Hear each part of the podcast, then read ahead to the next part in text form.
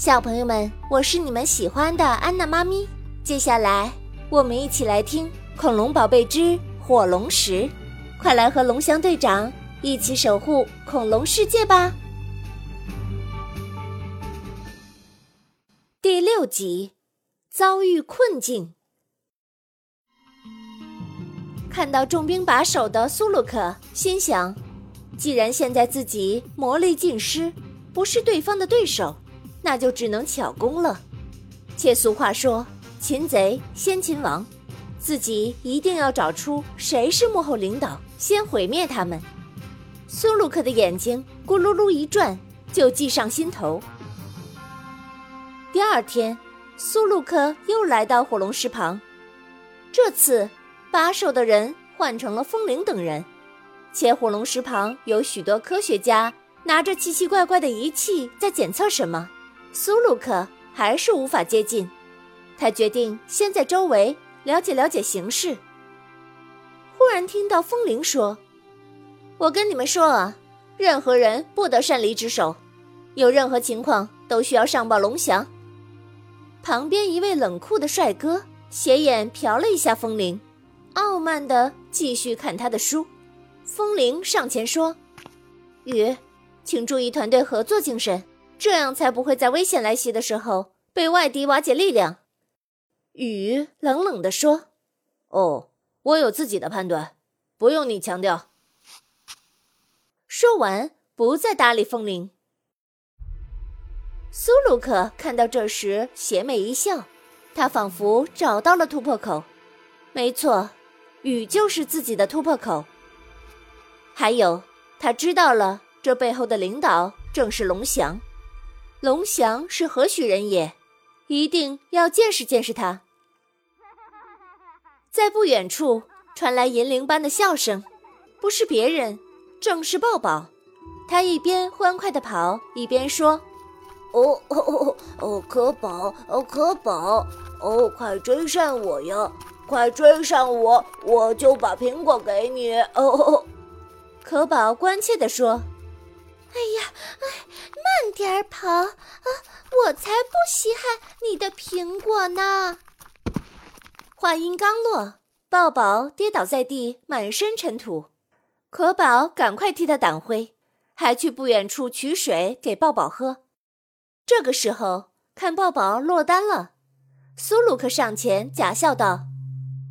哦，哈哈，你你叫抱抱啊？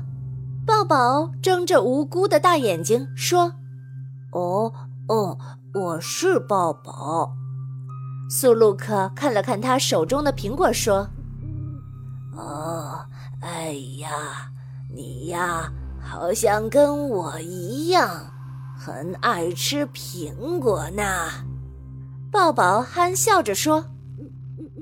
哦哦，可不是嘛！呵，我最爱吃苹果了。苏鲁克连忙说：“哦，太棒了！我那里呀有好多又大又红的红苹果，我们一起分享好吗？”说罢，引着抱抱往前走。抱抱顺势被苏鲁克给关了起来。找不到抱抱的可宝到处在喊抱抱的名字：“抱抱，抱抱！”苏鲁克假装成鲁布拉湾的一员，跑去跟雨说：“哦，听说抱抱不见了，快去找啊！”一听到有恐龙宝贝不见了，着急的雨就忘了不能擅离职守的规定，也顾不得报告给龙翔，而是飞快离去。等雨跑远以后，苏鲁克假传消息给科学家说：“哦，宝宝走丢，连雨都去找了，好像往那个方向走了。”龙翔，请你们尽快用仪器探测一下。说完，就急匆匆带着科学家们离开。就这样，苏鲁克用计又把科学家们给关了起来。抱宝不见了，雨不知去向，就连科学家们都失踪了。风铃发现后大惊失色，火速汇报了龙翔。龙翔召集大伙儿寻找线索。今天是谁跟抱宝在一起的？龙翔问道。啊，是我。可宝红着眼睛答道：“啊，我我去帮他接了一杯水的功夫，他就不见了。”龙翔皱着眉头又问：“哦，那你还看到什么人了吗？”可宝思索了片刻说：“嗯，有一个人穿黑色衣服，很快就消失了。”众人听了可宝的描述后。都猜测，应该是这个人绑架了抱宝。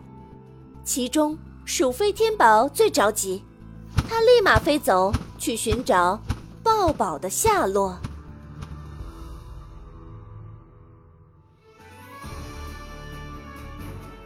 今天的中华恐龙园原创 IP 改编故事《恐龙宝贝之火龙石》到这里就结束啦。